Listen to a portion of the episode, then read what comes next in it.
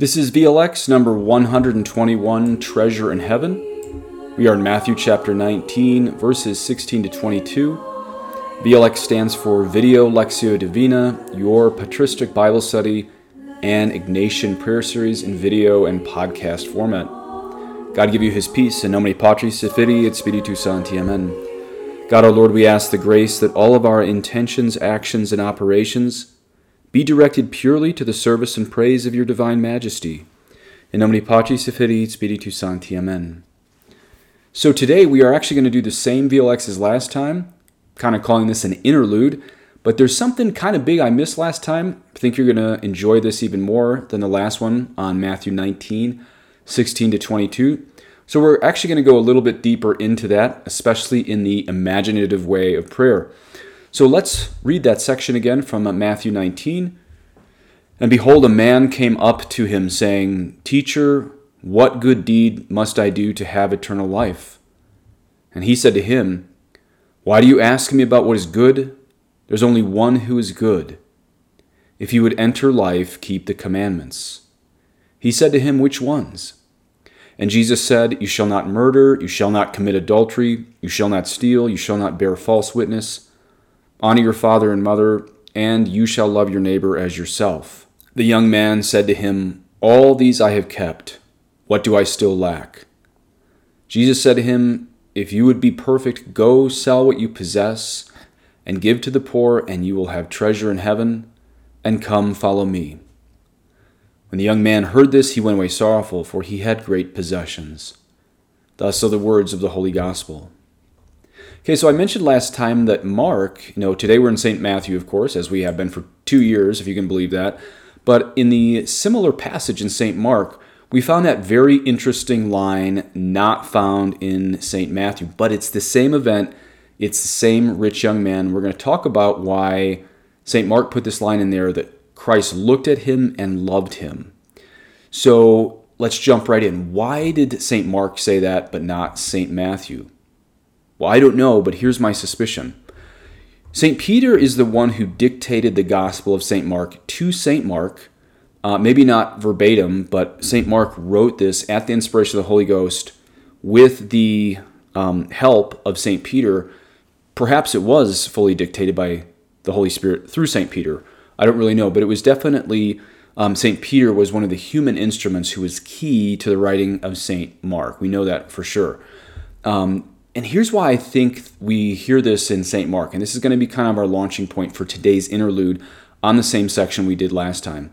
It's that I believe that St. Peter would have seen that same look to the rich young man in Mark 10 because here's the key to the, today's whole podcast because Christ gave that same look of love to Peter when Peter denied him at his passion. Okay, now we're going to see a little bit later that look that Jesus gives to Peter right when Peter's denying Jesus. That's not just in Mel Gibson's movie, The Passion of the Christ. That actually, that scene comes from Luke's gospel, directly from Luke's gospel, that look of love from Christ to St. Peter. And so that is why I believe that line is included in Mark but not Matthew. So St. Mark writes in chapter 10, and he said to him, Teacher, all these I have kept from my youth.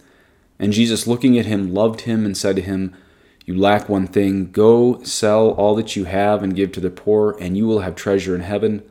And come, follow me. So notice right there in Mark 10 21, we read, Jesus looked at him and loved him. So again, Peter, who mostly dictated that gospel to Mark, includes that. And the Greek is this Jesus emblepsas autou agapesan auton. And agapesan, that's just the aorist, which is the past conjugation of that word most of you know, agape. Jesus emblepsan, that means he looked at. Auto is him. Agapesan auton, he loved him. So this is how Jesus, as we talked about last time, challenges this young man. Now let's fast forward a year later when Jesus is arrested and Peter Peter sees this but he distances himself from Christ in Luke 22. Remember Jesus is beginning his passion and he's being beat up in Caiaphas's house. And Peter's just outside Caiaphas's home that cold night denying that he even knows Jesus. We read this in Luke 22. But Peter said, Man, I do not know what you are talking about. And immediately, while he was still speaking, the rooster crowed. And the Lord turned and looked at Peter. And Peter remembered the saying of the Lord, how he had said to him, Before the rooster crows today, you will deny me three times. And he went out and wept bitterly. Now, many of you have heard that gospel passage many times at Mass, but I think many times we've really forgotten or didn't actually listen to those words, and the Lord turned and looked at Peter. So we can extrapolate from this that means there must have been a window or a door in Caiaphas' house through which Peter just happened to look when Jesus was getting beat up, and then randomly their eyes meet. In fact, it had to be at that perfect moment when Jesus was thrown from, say, one hit to the other, since we know that their eyes met only when Jesus turned. That verb turned is in there, Luke 22 61. Strapheses hokurios. Straphes is turn around, and hokurios, that's where we get the word Kyrie, as in Lord, Kyrie eleison means Lord have mercy. Straphes hokurios, the Lord turned around, and eblepsen, that's the same word for look that we heard in Matthew, or rather Mark 10 with the young man. Right, right after Jesus loved the young man and looked at him, we have the same verb in Luke 22. And eblepsen to Petro, so he looked at Peter. And so what was Jesus turning from? Straphesen, what was he turning from? Well, whoever's beating him up, everything that was happening illegally to Jesus that night, that dark night at Caiaphas' home. And as you know, it's totally illegal in Jewish law to have a trial at night, but they broke every rule that night that Jesus' passion began. And then what? It said, And eblepsim to Petro, and the Lord turned and looked at Peter. Again, that same verb, and eblepsin, we find in Mark 10 21. So imagine Jesus turning to look at Peter at this moment. And of course, it makes sense, total sense, why the very next verse says that St. Peter went out and wept bitterly. Yes, St. Peter wept all night after Jesus turns to look at him as he denies him. As Jesus is dying for Peter, Peter denies him, and, they, and their eyes meet. It's right there in Luke's gospel, not just the movie. So Peter leaves, and tradition tells us he wept in a cave in perfect contrition all night. In fact, there's still a church to this day on Mount Zion in Jerusalem called St. Peter Gallicantu. That means St. Peter at the cockcrow. It's still a church up today. And in the center of the sanctuary, inside that church, there's an icon of Peter in a cave, weeping, and under it has the Latin, Et egressus foris Petrus flebit amati. Peter went out and wept bitterly. That's Luke 22, 62. So just one verse after what we just studied. But how do we know that Christ looked at Peter with love? Well, first, because Christ is God, and it says in the Bible, God is love, so everything he does is love. But secondly, as I said earlier, we know that St. Peter is the one who dictated the Gospel of St. Mark to St. Mark, so he would have seen that same look to the rich young man in Mark 10:21. Christ looking at the young man. Same verb to look at. So maybe if you're doing the imaginative way, get creative in this. Imagine you are in Rome sometime between the resurrection of Jesus and the martyrdom of St. Peter. Peter's becoming Peter's getting to the point of being an older man. And imagine you're in this peaceful dark room somewhere in Rome with St. Peter and St. Mark. And St. Peter again is this older man. Martyrdom's maybe six months away, six months in his future.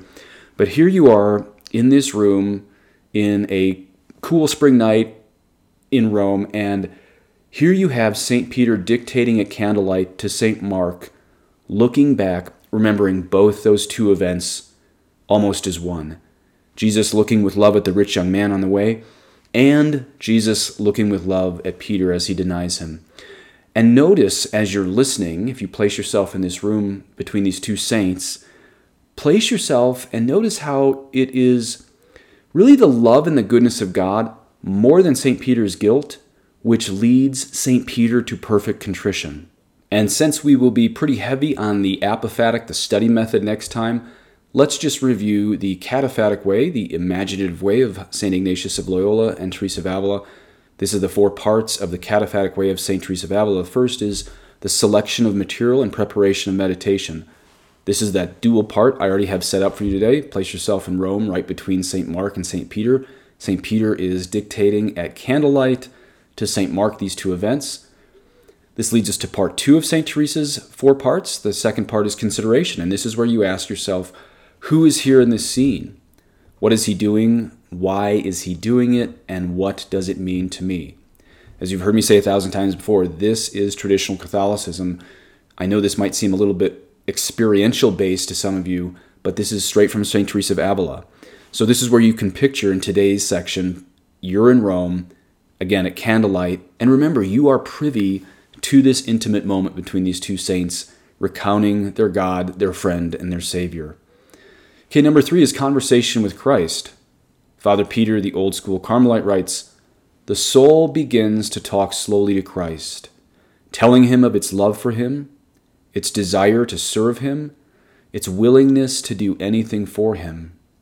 He adores Christ in the scene of the day's meditation.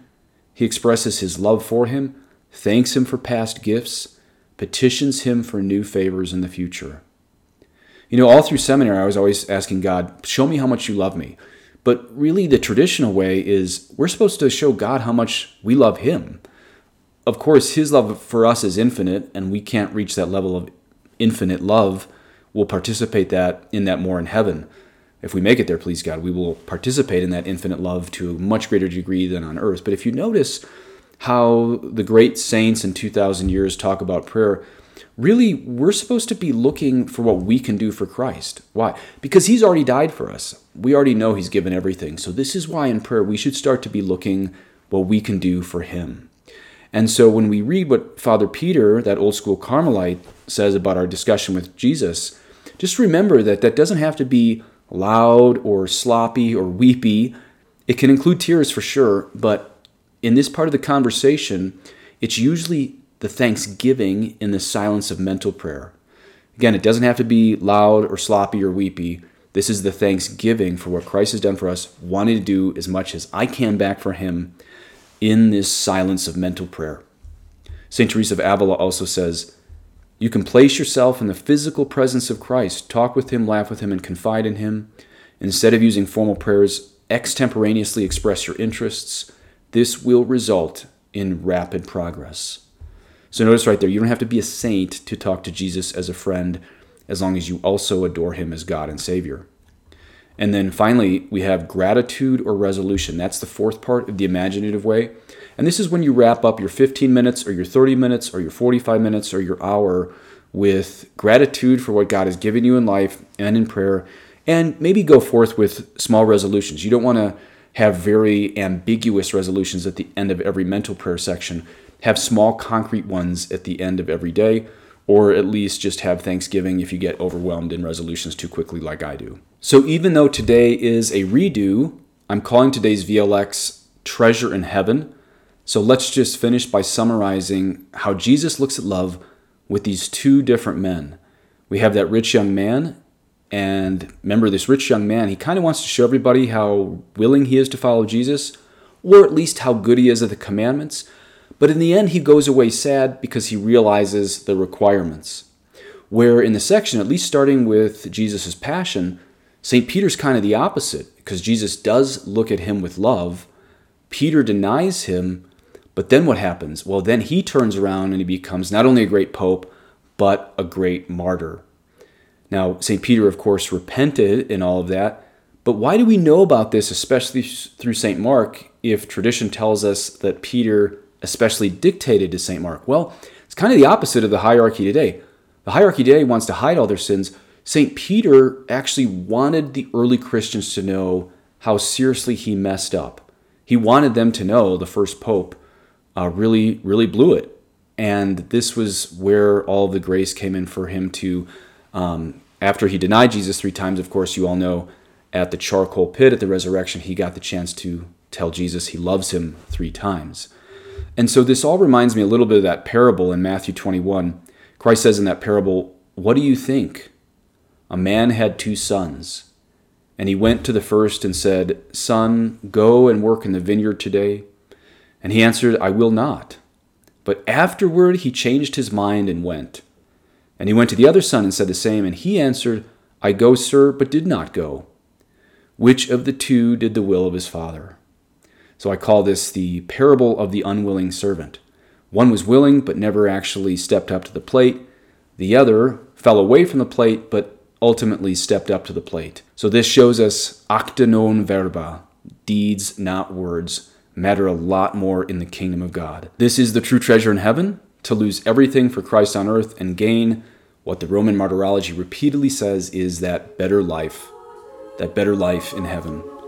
Please say an Our Father for me, et benedictio Dei omnipotentis, Patris et Filii et Spiritus Sancti, descendet super vos et et semper. Amen.